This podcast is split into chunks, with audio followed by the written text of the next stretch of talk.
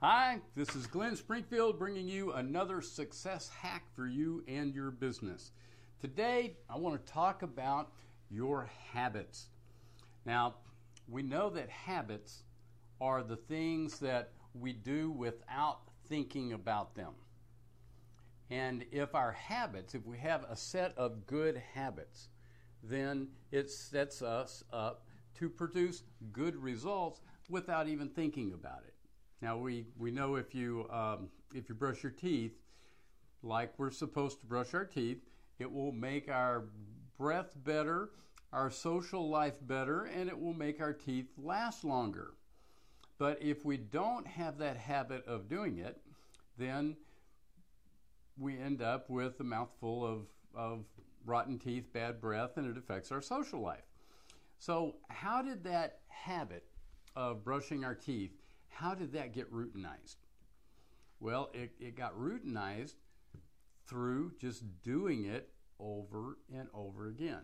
Now, you've probably heard the, the saying that it takes 21 days to form a habit. Well, that's that's uh, there's new science out that says that that's not true. It takes takes something like 62 or 63 days of consecutively doing the same thing over and over and over again before it becomes routinized, planted in the subconscious mind to where you're you're going to be doing it automatically.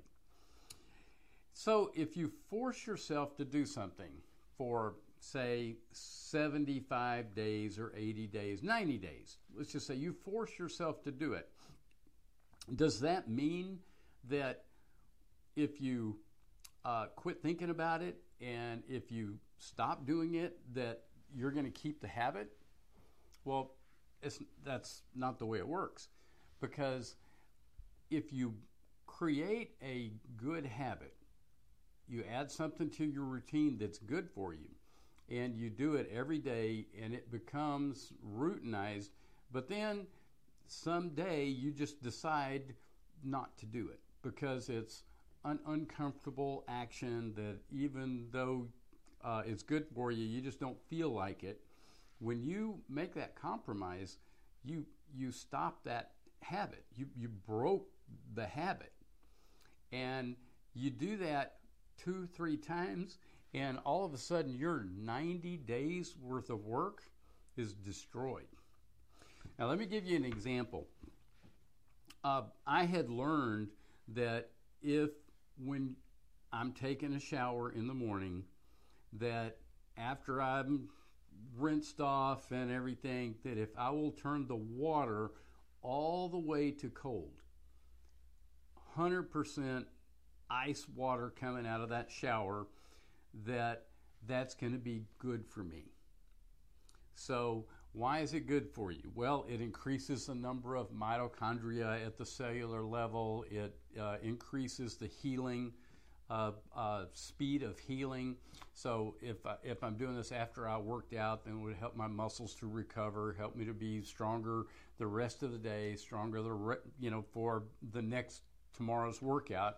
It would just be good for me more mitochondria, uh, the little engines in the cell that create all your energy. It's just better health, better recovery. It's good for you. So why wouldn't you do it? Well, I got to tell you, whenever you're in the shower and you're all nice, warm, and fuzzy, and you turn that water to ice cold, it will take your breath away. Man, it's cold. Well, okay, I started this slowly. I said, okay, I'm going to turn it on for five seconds and I'm going to stand it for five seconds. Then I, I did it for 10 seconds. And then I did it for 15 seconds. And then I worked all the way up. Slowly, I worked all the way up to uh, 60 breaths, which for me, deep breaths, it's, it's probably about 90 seconds. And taking deep breaths in ice cold water is easy because when that water hits you, the first thing you're going to do is that's one. Well, so I, I built up this habit and it was good for me. Once you turn the cold water off, I'm not trying to sell you on cold showers, by the way, but once you turn the cold water off, then you are energized you feel better. There is no doubt about that this makes you a, a, better person, have more energy for the day, but it's also no doubt that it's it's hard, it's uncomfortable. So it feels good afterwards, but while you're doing it, it doesn't feel so good.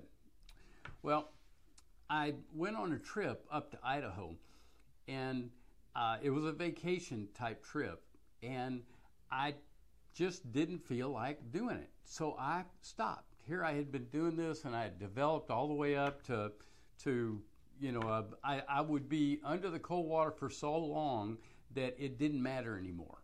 It wasn't like super, super uncomfortable. It wasn't comfortable, but, you know, that shock was gone. So uh, I stopped doing it for a week. Well, the week after the vacation, the week turned into a month.